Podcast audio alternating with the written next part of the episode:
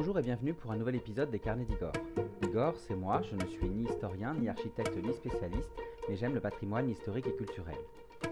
Aujourd'hui, je vous donne rendez-vous au Château de Versailles, une fois n'est pas coutume, dans les appartements de Madame du Barry, la célèbre et controversée dernière favorite du roi Louis quinze. Tout juste rénovés, ces appartements sont rouverts depuis octobre dernier en visite guidée, mais j'ai eu la chance de les découvrir en avant-première, une découverte que je vous propose de partager dans ce nouveau podcast.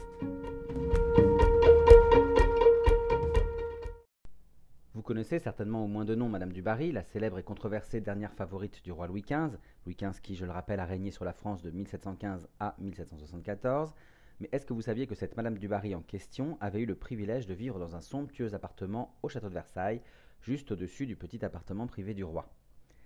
Cet appartement vient tout juste d'être rénové, comme je vous le disais, et il a rouvert en visite guidée depuis octobre dernier, et pour ma part, j'ai eu la chance de le découvrir en avant-première, donc je vous propose de me suivre et de partir à la découverte de Madame du Barry et de son appartement. Cet appartement, c'est l'un des plus raffinés de la fin du dix-huitième siècle. C'est aussi l'un des plus intimes et des plus délicats, mais c'est surtout l'un des plus courus de la fin du règne de Louis quinze. Il a été aménagé dès mille sept cent soixante-dix par l'architecte du roi, Ange Jacques Gabriel, spécialement pour Madame du Barry, qui est devenue la favorite royale en titre lors de sa présentation officielle à la cour le vingt-deux avril mille sept cent soixante-neuf, et cet appartement de trois cent cinquante mètres carrés et de quatorze pièces est agrémenté de décors des plus luxueux et de mobilier et objets d'art à la pointe de la mode pour l'époque. Ces aménagements préfigurent déjà la fin du style rocaille ou style Louis quinze, et surtout l'avènement d'un nouveau style néoclassique, ce style néoclassique qui s'imposera avec le règne suivant de Louis seize, Louis seize qui, je le rappelle, régnera de mille sept cent soixante-quatorze à la Révolution en mille sept cent quatre-vingt-treize.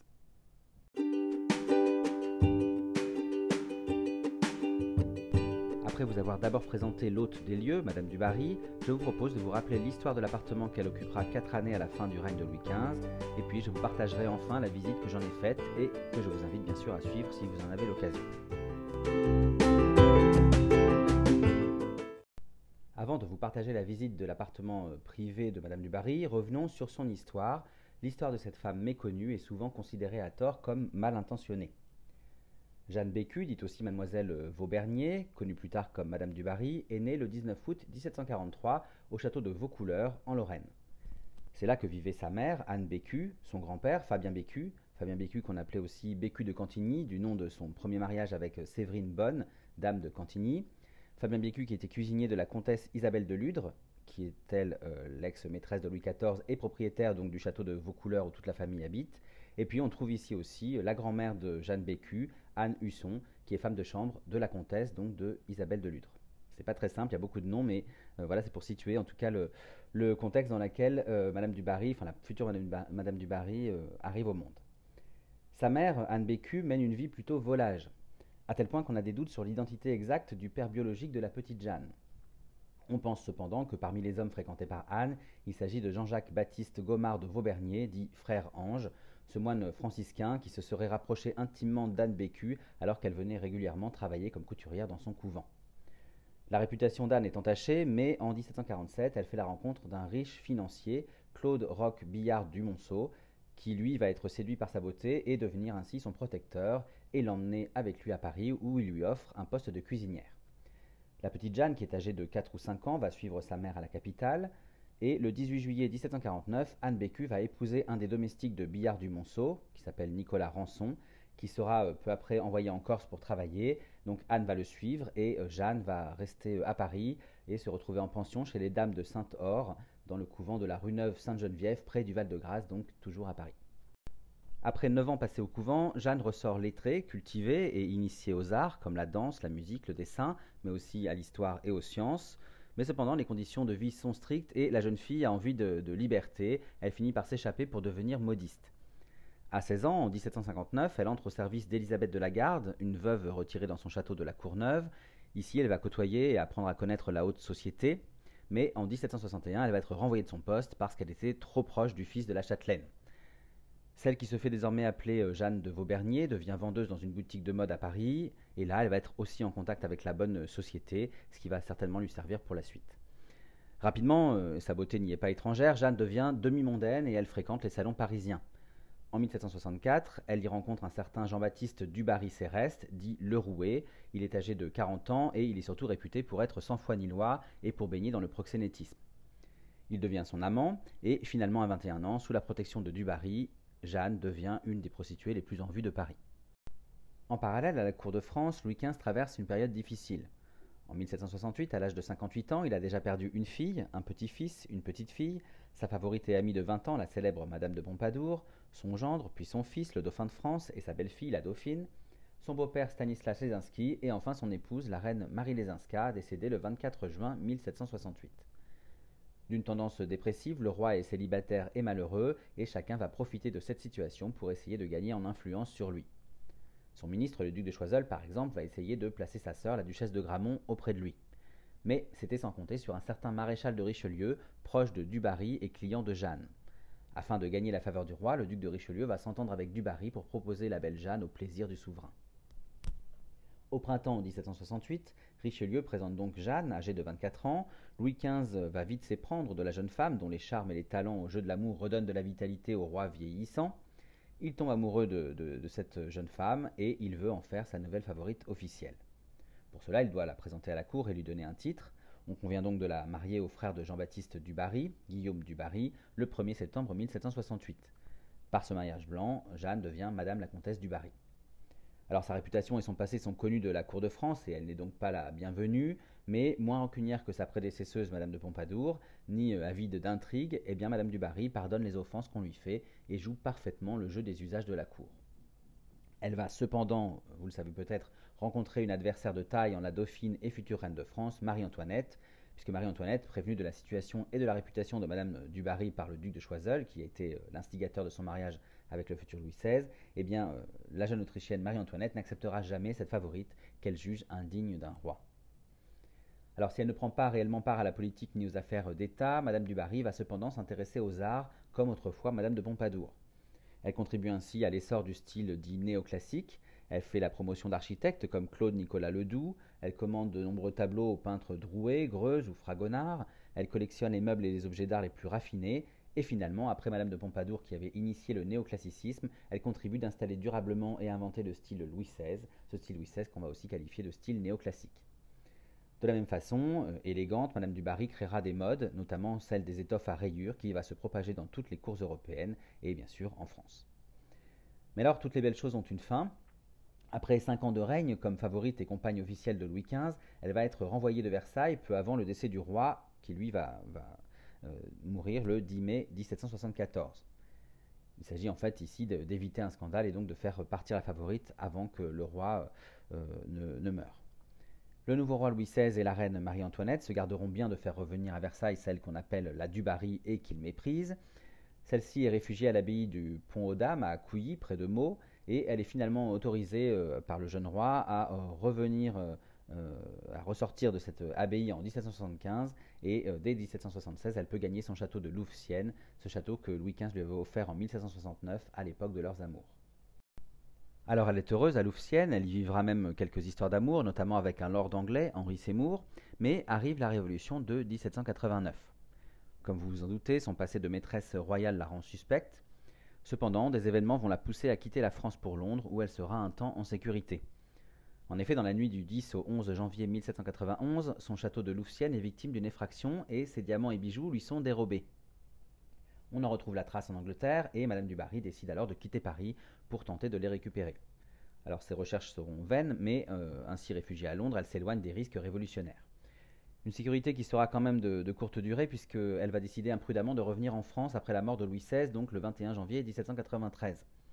En effet, alors que la France est devenue une république en septembre mille sept cent quatre-vingt-douze et que les biens de la noblesse sont réquisitionnés, elle souhaite revenir pour empêcher qu'on nationalise la propriété de Louveciennes. Malheureusement, elle revient en pleine terreur et, bien qu'une pétition signée par des habitants de Louveciennes réclame sa liberté, elle est officiellement déclarée ennemie de la Révolution. On l'accuse d'espionnage, notamment à cause de ses allers-retours en Angleterre, et elle finit emprisonnée le vingt-deux septembre à la prison de Sainte-Pélagie. Elle est jugée ensuite devant le tribunal révolutionnaire face à l'accusateur public Fouquier-Tinville, et elle est condamnée à mort et guillotinée le huit décembre mille sept cent quatre-vingt-treize, place de la Révolution, c'est-à-dire euh, au niveau de l'actuelle place de la Concorde. Son corps sera enterré au cimetière de la Madeleine, comme ceux de Louis seize et Marie-Antoinette. un cimetière qui aujourd'hui est remplacé par la chapelle expiatoire, cette chapelle qui a été bâtie en hommage au couple royal entre mille huit cent quinze et mille huit cent vingt-six par les frères de Louis seize, donc Louis dix-huit et Charles dix, qui vont monter sur le trône de France pendant la période dite de restauration, cette période qui s'étend de mille huit cent quatorze mille huit cent quinze à mille huit cent trente. Voilà, maintenant que vous en savez plus sur la dernière favorite de Louis quinze, qui n'est autre aussi que la dernière favorite royale de Versailles, puisque Louis seize restera fidèle à son épouse Marie-Antoinette, eh bien je vous propose de vous en dire plus sur l'histoire de son appartement, aujourd'hui rénové en l'état qu'il avait lorsqu'elle y résidait. Avant d'être attribué à Madame du Barry et réaménagé selon sa volonté, l'appartement situé au deuxième étage du château, au-dessus du petit appartement du roi, connaît plusieurs locataires des plus prestigieux. Alors avant de continuer, il faut peut-être rappeler ce qu'on appelle le petit appartement du roi. En effet, les rois de France, et en particulier Louis quinze et Louis seize, vont se créer des espaces privés et intimes en arrière-plan des appartements dits d'apparat, ces appartements d'apparat où se joue leur vie publique. Pourquoi je parle de vie publique? Parce qu'en effet, de Versailles, on connaît souvent les, les grands appartements royaux. Euh, vous savez que Versailles, c'est un palais grandiose construit par Louis quatorze à partir de mille sept cent soixante et un autour du modeste pavillon de chasse que son père Louis treize avait acquis en mille sept cent trente-deux. Vous le savez aussi sûrement qu'une fois agrandi et transformé pour asseoir la puissance et la grandeur du monarque absolu, le palais de Versailles devient en mai mille sept cent quatre-vingt-deux le lieu de résidence principale de la cour de France. Dans ce château, le roi Soleil, donc Louis quatorze, va organiser la vie de cour autour de sa personne. Et euh, à travers l'étiquette, il va imposer un ensemble de règles qui régissent la vie de la famille royale, de la cour et de ceux qui l'entourent, comme le personnel, les invités ou les courtisans. Le roi lui-même est contraint à l'étiquette, et il efface les lignes entre sa vie publique et sa vie privée, sa vie privée qui se joue d'ailleurs souvent en public. Parce que par tradition et contrairement aux autres cours européennes, la monarchie française se doit d'être accessible à tous ses sujets. Aussi, le roi se doit-il de se montrer et d'informer tout un chacun de ses activités, repas publics, quotidien rythmé avec précision, le lever, les loisirs, le coucher, et euh, en dehors de quelques heures dites rompues où il peut jouir d'un peu d'intimité, le monarque mène une vie d'apparat de tous les instants. Si le roi Soleil euh, est ravi de ça, enfin, en tout cas c'est le, le désir qu'il avait, c'était de, de construire justement cette image de monarque absolu autour duquel tout est, est régi, euh, en fait ses successeurs Louis quinze et Louis seize, et notamment Marie-Antoinette aussi, euh, vont tenter d'échapper de plus en plus régulièrement à cette vie publique ininterrompue. Pour cela, ils vont se bâtir des espaces privés et intimes comme le petit appartement du roi ou le petit appartement de la reine qui existe aussi, ces petits appartements qui sont en retrait des grands appartements du château. Vous avez aussi euh, d'autres espaces qui vont se créer comme ça, hein, le Grand Trianon, le Petit Trianon, à quelques kilomètres du palais dans, dans le parc, ou encore plus tard le hameau de la Reine où Marie-Antoinette mènera une vie plus simple et sans protocole. Mais là revenons plus précisément à l'appartement intérieur du roi. A l'origine il est créé par Louis quatorze pour exposer ses collections d'œuvres d'art et de bijoux et ainsi les montrer à ses invités privilégiés. En mille sept cent vingt-deux, au retour de, de la cour Euh, à Versailles, euh, Louis quinze va procéder à des réaménagements du château et dès mille sept cent trente-cinq, il va décider de transformer et d'agrandir l'appartement musée de son grand-père pour en faire un, de son arrière-grand-père pour en faire un petit appartement privé au décor raffiné et intime. Louis quinze, comme son petit-fils et successeur Louis seize, vont y inviter leurs conseillers pour travailler en toute discrétion.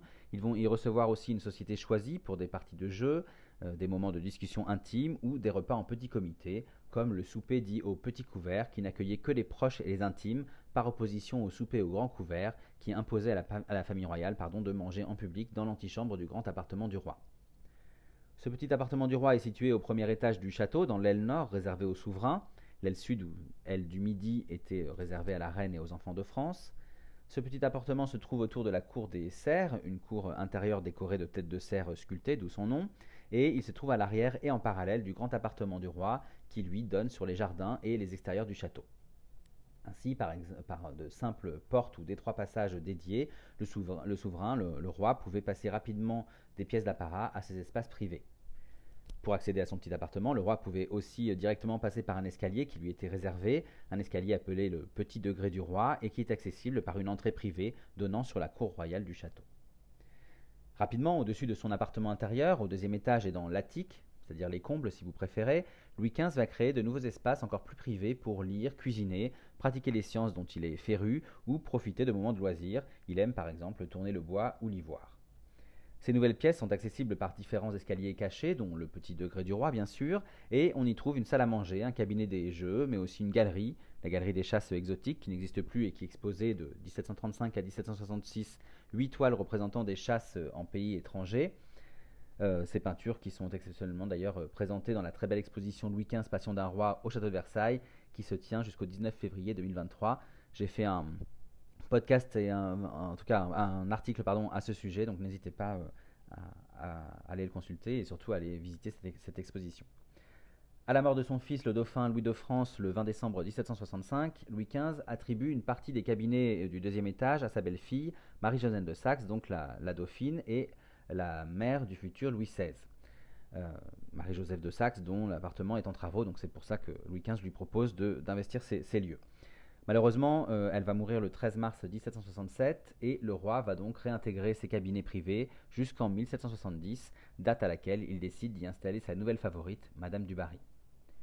Le style de l'appartement est démodé quand euh, Madame du Barry s'y installe, il n'a quasiment pas été refait depuis dix-sept cent trente-cinq, et Madame du Barry, qui est avant-gardiste, va euh, choisir de créer des aménagements néoclassiques plutôt que de rester sur le style Louis quinze, euh, ce style rocaille. Alors si les moulures et les boiseries conservent ce style rocaille justement, puisque ce serait peut-être trop onéreux de tout, tout refaire, eh bien euh, le mobilier et les objets sont clairement empreints de néoclassicisme. D'ailleurs, il faut savoir que si Madame du Barry est logée par le roi, elle n'a cependant pas accès aux collections du garde-meuble de la couronne, qui euh, regroupe tous les objets d'art, tous les meubles euh, et tout, tout les, tous les bijoux que la, la cour, dont la cour peut, enfin, en tout cas pas la cour, dont la couronne, dont le roi et, et sa famille peuvent bénéficier. Contrainte d'acheter, donc euh, contrainte d'acheter elle-même son mobilier et ses objets de décoration, Madame du Barry n'a pas l'obligation de suivre le style royal un peu daté qui est donc présent dans ce garde-meuble. Elle euh, décide donc de faire appel à des fournisseurs euh, parmi les plus innovants, les plus créatifs de son temps, et elle va créer ainsi un des appartements les plus à la mode, et donc bien sûr l'un des plus courus de Versailles. Le logement est scindé en deux parties. D'un côté, vous avez les pièces de réception qui donnent sur la cour de marbre et qui présentent des décors blancs et or. Ces pièces étaient accessibles aux invités privilégiés de la comtesse via une entrée euh, aujourd'hui disparue. Et puis de l'autre côté, on trouve des pièces plus privées qui donnent sur la cour des serres et dont les décors polychromes sont typiques du raffinement du dix-huitième siècle. Ces pièces sont accessibles par deux escaliers réservés au roi qui pouvait ainsi rejoindre son amante depuis son petit appartement, soit via son petit degré, depuis l'antichambre des chiens qui se trouve dans son petit appartement, soit via un escalier dérobé depuis sa bibliothèque privée. À l'arrière des pièces du logement de Madame du Barry, on trouve bien sûr plusieurs pièces de service qui sont réservées au personnel ou aux commodités, c'est-à-dire aux toilettes. Confiés à l'architecte du roi Ange Jacques Gabriel, les travaux mobilisent une vingtaine d'ouvriers afin que la nouvelle favorite puisse s'y installer dès la fin de l'année dix-sept cent soixante-dix, puisque Madame du Barry est assez impatiente. L'ensemble sera agrandi en dix-sept cent soixante-douze, notamment avec la création d'une salle dédiée aux bains, mais euh, ces aménagements laissent en suspens ceux des logements de certains membres de la famille royale, c'est cette famille royale qui va encore plus haïr cette du Barry qu'il n'appréciait déjà pas et à laquelle le roi ne refuse aucun caprice. Car Madame du Barry est exigeante et elle n'hésite pas à user de son ascendance sur Louis quinze pour obtenir des faveurs jusque-là inaccessibles à une personne de son rang. En effet, dans la première partie de son appartement dédiée aux pièces de réception, les décors blancs et or qu'elle fait réaliser sont habituellement réservés au roi, à sa famille et au prince de sang. On dira même que les boiseries sont plus dorées chez la du Barry que chez le roi lui-même. On raconte aussi qu'à l'époque, il y avait tellement de meubles et d'objets précieux qu'on pouvait à peine traverser l'appartement. En mai dix-sept cent soixante-quatorze, lorsque Madame du Barry est forcée de quitter la, la cour, quelques jours avant que Louis quinze ne s'éteigne, l'appartement est récupéré par le nouveau roi Louis seize, qui va le réserver à son premier valet de chambre et à deux de ses plus proches conseillers. Et puis comme pour montrer qu'il n'est pas frivole et qu'il entend ne jamais prendre de maîtresse, Louis quinze va faire installer une barrière sur le palier du premier étage de son petit degré, donc du petit degré du roi, cette barrière qui va jouer euh, le rôle d'une frontière symbolique, marquant sa volonté de rester fidèle à la reine Marie-Antoinette. À la Révolution, cet appartement est l'un des seuls à ne pas subir de destruction, puisqu'en effet, il sera toujours habité, notamment par le bibliothécaire ou des administrateurs du château. C'est pourquoi on peut encore y observer des fleurs de lys sculptées ou des doubles L, le chiffre du roi Louis quinze, qui sont donc d'origine, ce qui est très rare dans les, dans les châteaux euh, royaux, euh, puisque beaucoup de ces insignes royaux ont été, euh, ont été détruits à la Révolution. Après le premier empire de Napoléon premier, donc de mille huit cent quatre à mille huit cent quatorze, des travaux de rénovation sont lancés alors qu'il est envisagé de réinstaller la cour de France à Versailles pendant la période dite de la Restauration, qui voit, comme je vous le disais, revenir sur le trône deux rois, les frères de Louis seize, Louis dix-huit et Charles dix. Sous la monarchie de Juillet, qui s'étend de mille huit cent trente à mille huit cent quarante-huit, euh, et qui met au pouvoir le roi des Français Louis-Philippe d'Orléans, le petit cousin de l'ancien roi Louis seize, Eh bien, sous cette monarchie de Juillet, de grands travaux vont être menés au château de Versailles pour en faire un musée dédié, je cite, et on le voit euh, écrit sur la, une des façades du château aujourd'hui, « un musée dédié à toutes les gloires de la France et à son histoire. De nombreux appartements de cour sont alors détruits, mais celui de Madame du Barry est préservé par l'architecte Frédéric Neveu, qui décide de le rénover sans le transformer. On a de la chance. Après le Second Empire de Napoléon trois, donc ce Second Empire qui s'étend de mille huit cent cinquante-deux à mille huit cent soixante-dix, après le Second Empire, donc, on a une Troisième République qui est proclamée. Le gouvernement de cette Troisième République va être confronté en mars mille huit cent soixante et onze aux partisans de la Commune à Paris, et il va donc devoir s'exiler à Versailles, où il installe des logements et des bureaux, n'hésitant pas à remanier certains espaces, comme ceux de l'appartement de Madame du Barry. Cependant, euh, la presse, notamment à travers la voix de l'attaché de conservation du château de, de l'époque, Pierre de Nolac, Pierre de Nolac qui deviendra ensuite le conservateur du domaine de Versailles, eh bien la presse se fait relais de nombreuses critiques face à ces transformations. Le château de Versailles redevient alors un musée dans les années mille huit cent quatre-vingt-onze et des travaux de nettoyage sont engagés. On procède alors au premier chantier de restauration de l'appartement de Madame du Barry depuis le dix-huitième siècle.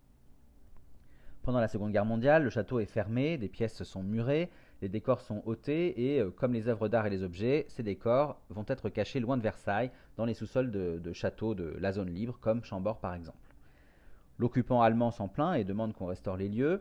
Donc l'architecte en chef de Versailles, André Japy, va avoir la charge de la restauration de, du château dès mille neuf cent quarante-trois et il s'attaque ainsi à l'appartement de Madame du Barry, dont les travaux de rénovation, après des recherches minutieuses, vont débuter à l'été mille neuf cent quarante-quatre et donc redonner son volume de mille sept cent soixante-dix et ses principaux éléments de décor à cet appartement. Par éléments de décor, je parle des parquets, des lambris et moulures, des peintures et des couleurs. Il faudra ensuite attendre février deux mille vingt et un, donc l'année dernière, pour qu'une nouvelle période de restauration s'ouvre et offre de nouveau aux visiteurs la possibilité de découvrir un appartement au plus près de celui où a vécu, dans un faste intimiste, la célèbre favorite royale, Madame du Barry. Je propose maintenant de découvrir les différentes pièces qui composent l'appartement de Madame du Barry, un appartement présenté donc dans son état de mille sept cent soixante-douze, lorsque la favorite l'habitait encore, et qui propose par la richesse de ses décors une histoire du goût du dix-huitième siècle, du style rocaille au style néoclassique. Alors la visite commence dans l'antichambre des chiens du petit appartement de Louis quinze, au premier étage, et comme lui, quand il rendait visite à sa favorite, nous allons emprunter le petit degré du roi pour atteindre l'étage supérieur. Pour ce faire, nous passons par la barrière, la fameuse barrière installée par Louis seize dont je vous ai parlé. Nous entrons alors directement dans la salle à manger de l'appartement de Madame du Barry qui donne sur la cour des serfs.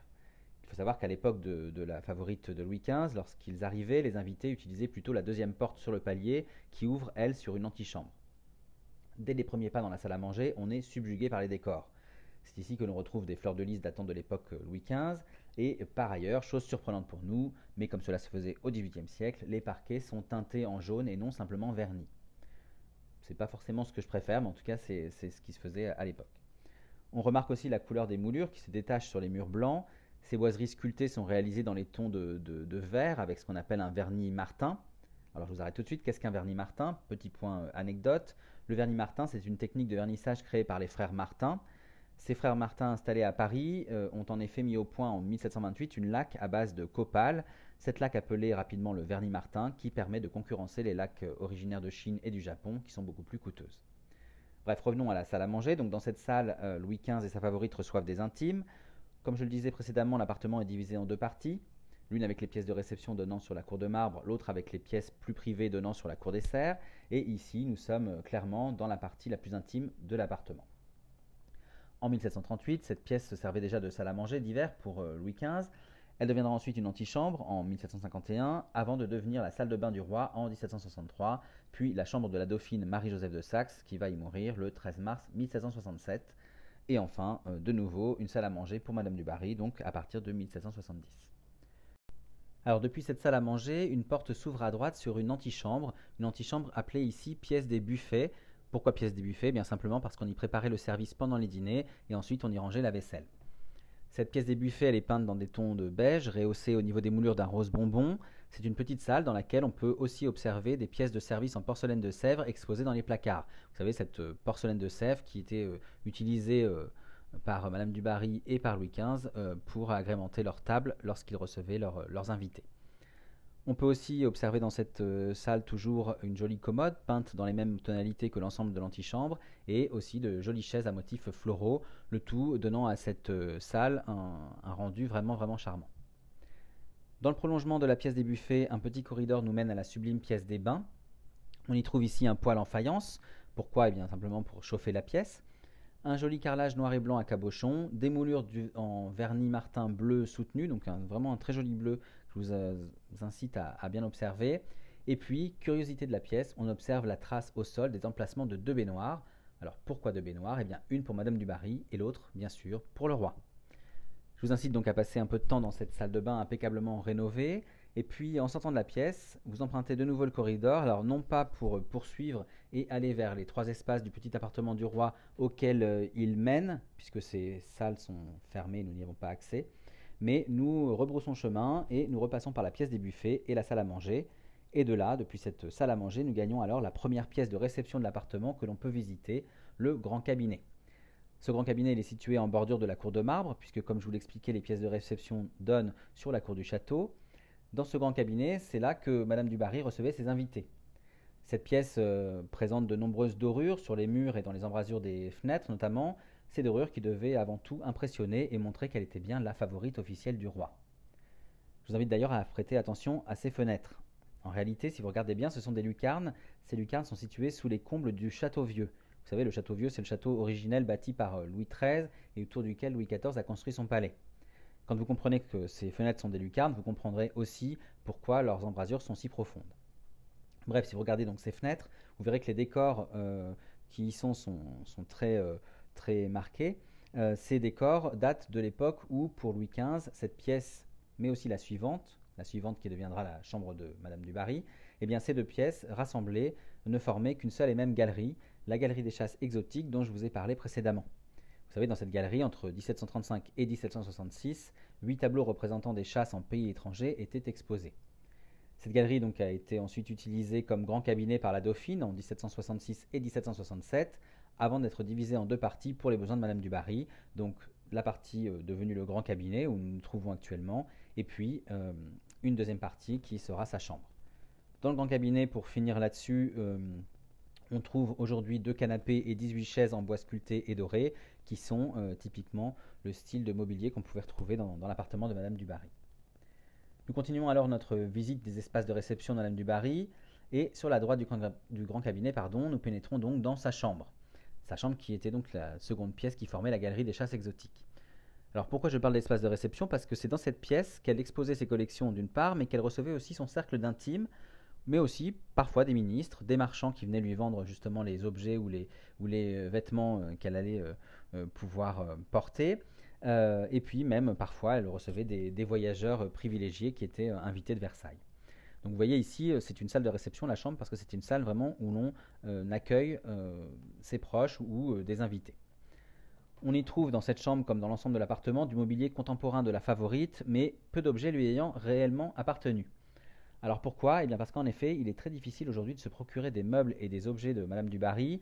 Euh, ces meubles et objets qui ont été disséminés après sa mort et surtout après la Révolution. En fait, leur euh, rareté et surtout la réputation sulfureuse et internationale de la dernière euh, favorite de Louis quinze font grimper les prix et rendent compliquée leur acquisition par le château de Versailles. Dans cette chambre toujours, dans cette chambre de Madame du Barry, on trouve euh, un lit de repos semblable à celui qu'elle euh, devait euh, posséder, mais aussi une sculpture qui, euh, dit-on, représentait Madame, représenterait pardon, Madame du Barry euh, elle-même. Et puis, on trouve encore euh, un autre meuble intéressant et qui, qui est typique des, du mobilier que Madame du Barry aimait, c'est euh, ce serre-bijou en porcelaine de Sèvres, proche donc de celui qu'elle euh, qu'elle possédait. Depuis la chambre, une porte dérobée menait directement à la bibliothèque privée de Louis quinze, euh, dans ses petits appartements, mais euh, on ne peut pas emprunter cette porte euh, ni l'escalier, donc euh, je vous laisse euh, imaginer. Et puis ensuite, on accédait euh, depuis euh, cette pièce, toujours depuis cette chambre, à une autre chambre, une chambre de veille, qui elle était destinée à la femme de chambre de Madame du Barry. Et puis, euh, un peu plus loin, on, on pouvait euh, se rendre au cabinet de chaise, autrement dit aux toilettes. Pour information, la, la chambre de veille et euh, le cabinet de chaise sont... Euh, sont visibles et on peut les visiter à la fin du parcours en empruntant un petit couloir qui part euh, toujours du, du fond de la salle à manger qui est un peu le, la pièce centrale de, de cet appartement. Alors nous sortons maintenant de, de la chambre de Madame du Barry et nous gagnons le salon d'angle ou cabinet des jeux après avoir retraversé donc le grand cabinet. Donc on retraverse le grand cabinet et là on se retrouve dans cette euh, jolie euh, pièce euh, en angle. Euh, à l'origine, dans l'aménagement de mille sept cent trente-cinq pour Louis quinze, cette pièce avec vue sur la cour royale servait de salle à manger. Et puis ensuite, euh, quand euh, il a eu une salle à manger d'hiver qui s'est euh, euh, créée, euh, Louis quinze a transformé ce, ce salon en salon des jeux à partir de mille sept cent trente-huit. En mille sept cent soixante-cinq, quand la dauphine euh, intègre l'appartement, elle transforme ce salon des jeux en salon des nobles. Et puis en dix-sept cent soixante-dix, Madame du Barry en fait de nouveau un lieu de réception et un lieu de jeu.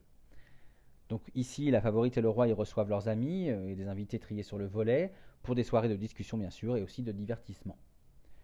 Parmi le mobilier qui est présenté dans cette pièce, dans ce cabinet des, des jeux, euh, on va retrouver exceptionnellement des pièces qui avaient été créées pour Madame du Barry et livrées pour ce cabinet d'angle de son appartement. Et donc, comme vous l'imaginez, ces pièces ont bien retrouvé leur emplacement d'origine. Ce sont euh, les quelques pièces que l'on peut voir, euh, quelques pièces originales que l'on peut voir ici. Les chaises euh, réalisées par le menuisier Louis de Lannoy, la table en pierre dure de l'ébéniste Martin Calin et la paire de vases girandoles en bronze et porcelaine de Sèvres font partie justement de ce mobilier et de ces objets qui, qui ont vraiment appartenu à Madame du Barry. Nous sortons du cabinet d'angle et la visite se poursuit ensuite par une antichambre de service. Alors c'est une pièce assez jolie, simple, mais elle est non meublée donc on n'y reste pas euh, éternellement.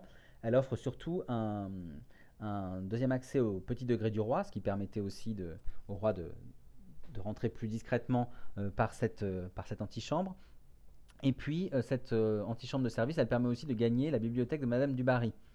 Alors, à l'origine, cette dernière, euh, cette bibliothèque ne faisait pas partie de l'appartement.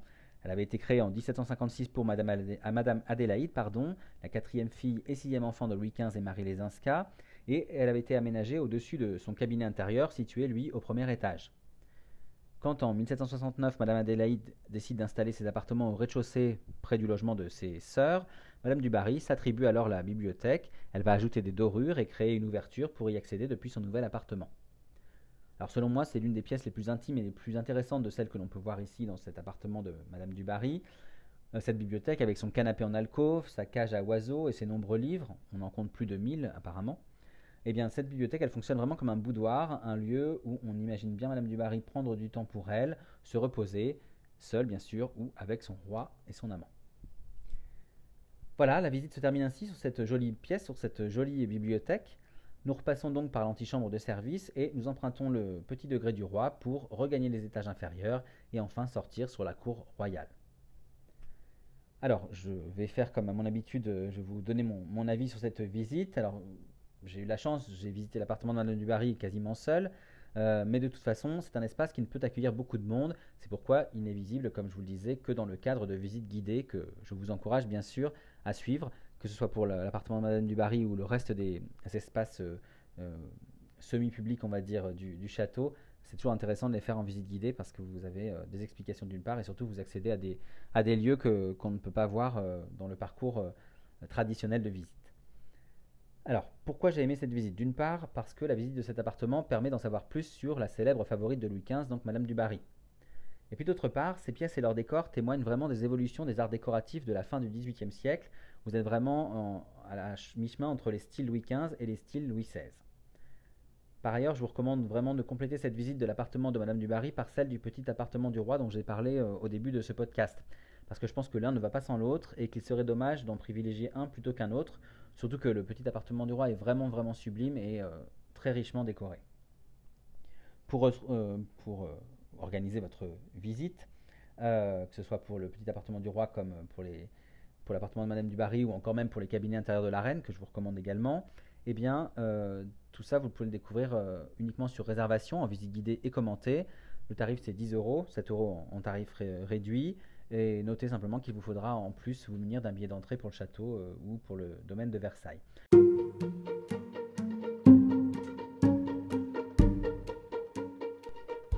Voilà, je vous remercie pour votre écoute et j'espère que ce podcast vous a plu. J'espère surtout qu'il vous aura donné envie de pénétrer dans les pièces les plus privées du château de Versailles et en particulier dans l'intimité de la dernière favorite de Louis quinze. N'hésitez pas à consulter l'article dédié à ce, cette visite sur mon blog, les carnets d'Igor point F R, pour mettre des images sur mes paroles. Et par ailleurs, pour retrouver d'autres visites, n'hésitez pas à consulter les articles et les podcasts de ce blog justement, mais aussi à vous abonner à mes comptes Facebook, Instagram, TikTok et YouTube pour découvrir d'autres lieux d'histoire et de culture que j'ai aimés et poursuivre bien sûr mes actualités à travers mes photos, mes vidéos et diverses anecdotes. En attendant, je vous donne rendez-vous très bientôt pour d'autres histoires, d'autres découvertes et d'autres visites.